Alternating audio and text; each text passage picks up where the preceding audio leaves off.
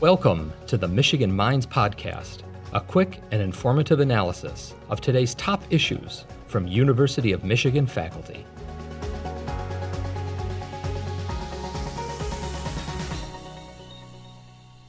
This is part of a project that we call the Detroit Metro Area Community Study, and it goes by the name DMACS, um, which is the acronym.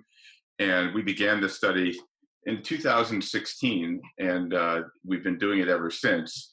And the goal of the project, of the overall project, is to learn more about people in Detroit, their social economic circumstances, their health and well being, and the ways in which they feel attached to their communities. And we want to collect data that we can also share with local stakeholders, people in, in government, people in nonprofits, people in the business community, and just residents writ large about the life experiences of Detroiters on a representative sample of people in Detroit. So when the pandemic hit, we were already planning to do another survey. And we thought at that point we should pivot and really start asking questions that were pertinent to the pandemic. So we withdrew the survey that we were about to put out and we wrote a new one. And since then, we've been trying to keep up a pretty rapid pace of doing surveys at least once a month, whereas previously I would say we were doing two or three surveys a year about how people are experiencing the pandemic. So the new purpose of the of the study is to really study um, both the health and well-being and the socioeconomic circumstances that people are facing during the pandemic. This study builds on a legacy of research in Detroit at the University of Michigan that actually goes back to the early 1950s, 1951. And there was a project called the Detroit Area Study that existed in the Department of Sociology and also the Institute for Social Research. And it ran for over 50 years uh, and ended in 2004. And the study has a great legacy. It also was a, a way of training students in the, in the art and the science of survey research during the 1950s up through the early 2000s. And when I became the director of the Population Studies Center at ISR, which was, I believe, in 2012, Detroit was just going into bankruptcy. And there was a lot of talk about how it would be useful to have a study of Detroit similar to the Detroit area study to kind of figure out how people in the city are coping with the economic circumstances that was leading the city to go into bankruptcy. So I started thinking about what a new version of the Detroit area study would look like. And it took a few years. And I found a colleague, a fantastic colleague in the School of Public Policy, Liz Gerber, and she's been the co lead of this study ever since with me. And what we decided to do was to kind of innovate a little bit on what the original aims of the Detroit area study were, but keep the main idea intact, which is to do at least one survey a year on a representative sample of the city. And one of the ways that we wanted to innovate was that we wanted this, this study to be more useful to non academics as well as academic researchers. So we wanted to provide information that could inform evidence based decisions about investments in the city and policies that shape local communities. We also wanted to do more frequent surveys than just one per year. And another thing that we wanted to do was to expand outside the city to also survey people in the wider metro area so that we call ourselves now the detroit metro area community S- survey. And we've met all of that th- those goals except for the last one. We haven't yet expanded beyond the city. So we're still located only we're only surveying people in the city of detroit but we have ambitions to hopefully bring this beyond detroit at some point. One point i want to emphasize is that survey research has changed tremendously since the Detroit area study began. And I would say one of the biggest ways that it's changed in recent years is with the advent of online studies. A lot of surveys now are focusing on trying to survey as many people as they can get rather than a representative sample of the population. So you see a lot of polls and surveys online that invite people to respond and pay them to respond. And you see a lot of people now who kind of make a have like a side gig of resp- responding to surveys and making money through that. And and for some purposes that can be fine, but that's not what we wanted to do in Detroit. We wanted to make sure that we proactively went after a representative sample of the population and gave voice to groups in the population that get underrepresented a lot in these kinds of surveys, perhaps because they're not comfortable going online or they have lower levels of literacy or for whatever reason, they're just less active and less proactive about speaking up in, in town hall settings. Like when we heard this a lot from politicians, like they wanted to hear not just from people who would show up at their town halls, but they want to hear from a representative sample of the population. So we went back to this old fashioned science of survey sampling and and got a list of households in the city and picked a representative sample of those households. And we went about contacting them through a combination of of snail mail um, knocking on doors and also phone calls and then electronic means emails and text messages. And we ended up with a what, what we think is a, a very scientifically valid representative sample of detroiters one more thing i'll say on this is that just before the pandemic hit we had expanded our sample to 2,000 people in, in the city of Detroit. And this turned out to be very fortuitous because we were not, once the pandemic hit and the economy started to shut down and the university imposed restrictions on face to face contact with human subjects, we could no longer go door to door.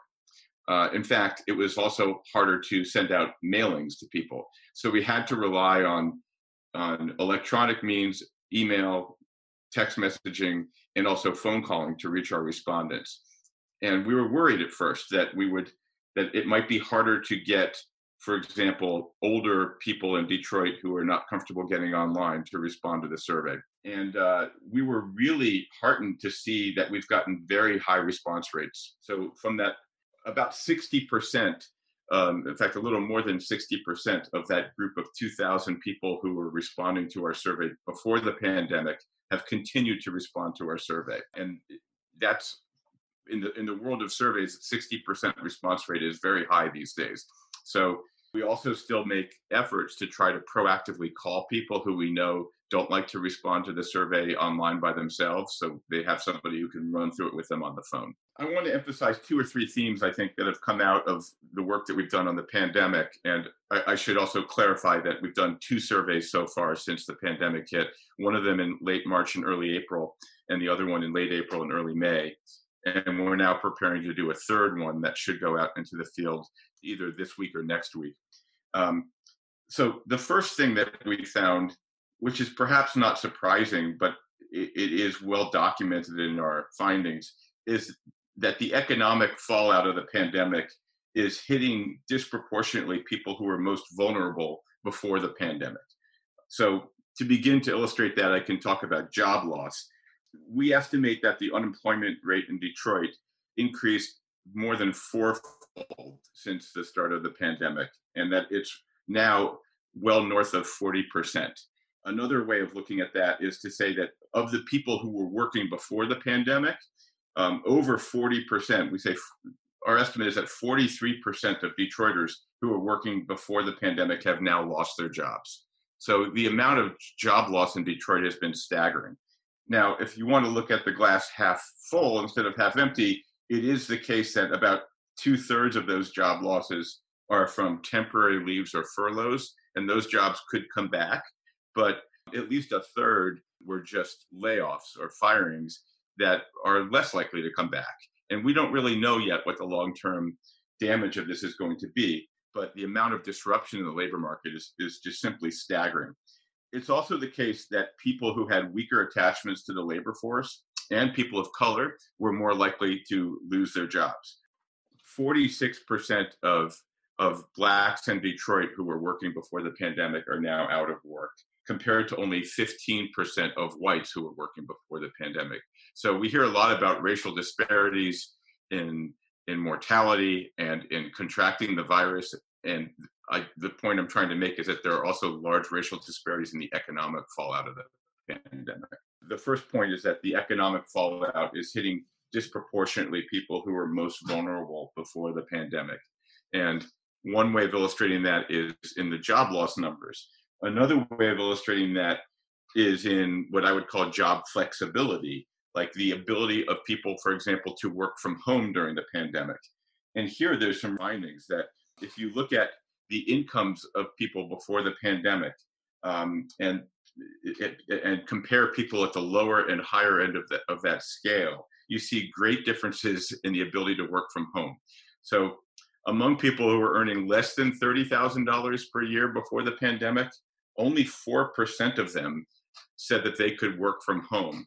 Whereas almost everybody who was earning, say, $100,000 or more before the pandemic, 99% were able to work from home. So this is further evidence that the people whose work has been deemed quote essential and can't and, and, and have to go to work outside their home in order to stay employed or who simply lack the the ability to work from home because of the nature of their job are coming from the most vulnerable parts of society, namely people who are earning less money, the least amount of money.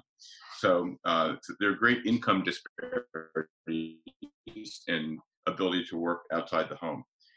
And what this all adds up to then is that there's a lot of concern about running out of money among Detroiters, and especially those who were earning less before the pandemic. Um, so we asked people, what do you think the likelihood is that you're going to run out of money the next three months?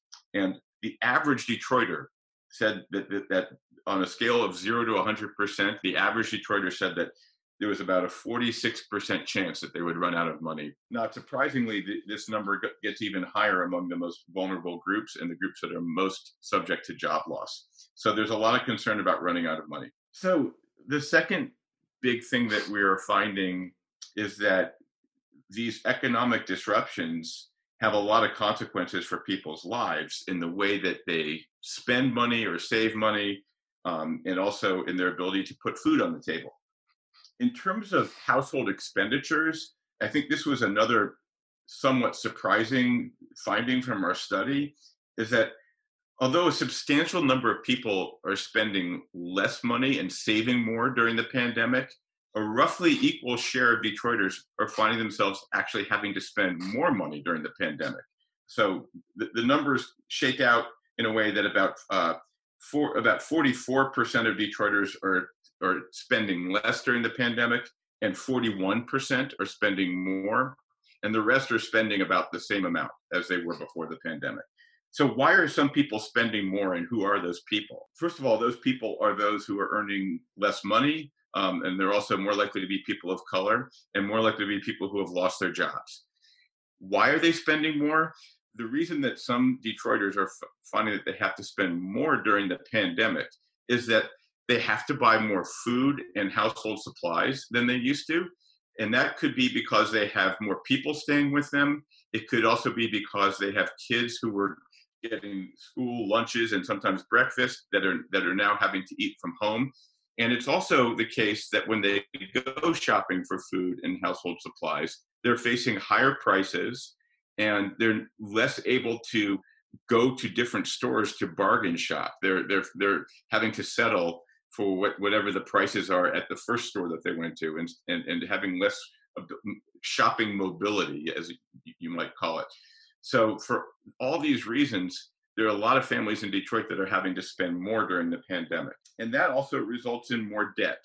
And we're also finding some evidence of that, that these same families who are spending more are accumulating more debt than they say is manageable. And this could have really severe long term consequences. And we're also seeing that a lot of these families are trying to defer payment on on their monthly bills, um, on on water, on electricity, also on their on their rent or their mortgage, whatever they're paying. So this gives us concern that the economic fallout of the pandemic is is not likely to go away as people go back to work immediately. That uh, these problems are, are, are going to be potentially more long term because people have more debt that they've accumulated, and also for the most part, people have been kind of sheltered from some other economic impacts because there's been a moratoria on rent and mortgages in Detroit. So if they if you have fallen behind on your rent or your mortgage, you don't face the threat of eviction um, or foreclosure. Those could go away fairly soon. Um, and also, people have said that they're not that concerned about transportation right now because they haven't needed to get out of their house too much to go places. But once the economy begins to reopen, you could see transportation become a problem, especially for people who are reliant on public transportation, where the risk of contracting the virus could be a lot higher if you have to take the bus all the time. So there are new concerns that could be introduced that could kind of multiply with these consequences of the economic fallout that we're seeing that make me think that the consequences are going to be much more long term for Detroit. And one last point I want to raise about this is food insecurity. That about a quarter of the population in Detroit are facing what we would call a situation of food insecurity, meaning that they're concerned that they're not that they're going to run out of food or that they don't have enough to eat right now. Um, and that's just a, another uh, kind of vivid illustration of the the collateral consequences of this economic fallout is hunger. The vast majority of people feel like the pandemic is a serious problem both for them and for other people in their community.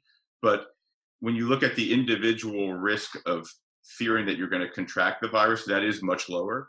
Um, I would say, I, I, think we asked again on a scale of zero to 100%, what do you think is the chance that you're going to contract the virus? And the average Detroiter said 34%. So, and, and that's dropped a little bit over time since our first survey.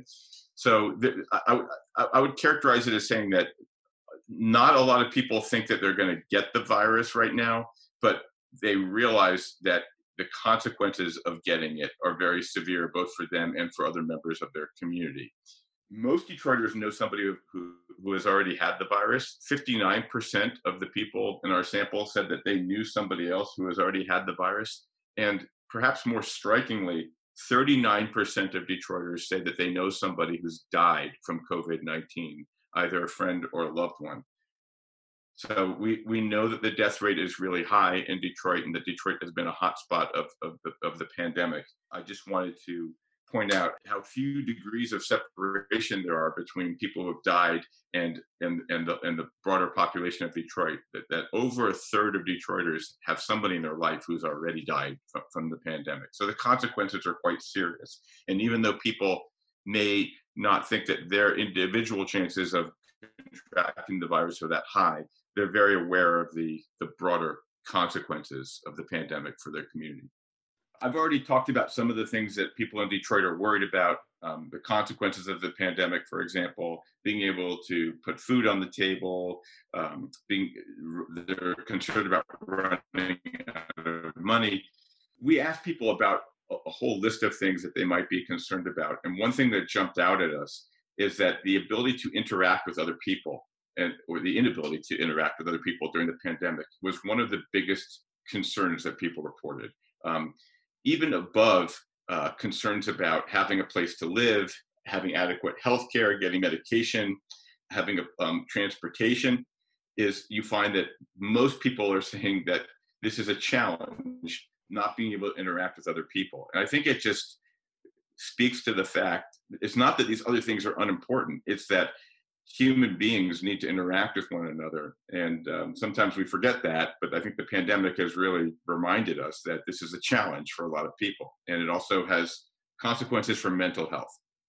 Overall, we hope that people in positions of authority, but both in terms of like protecting public health and um, people in government who can do something about the economic circumstances, are aware of the potential long term economic fallout of the pandemic.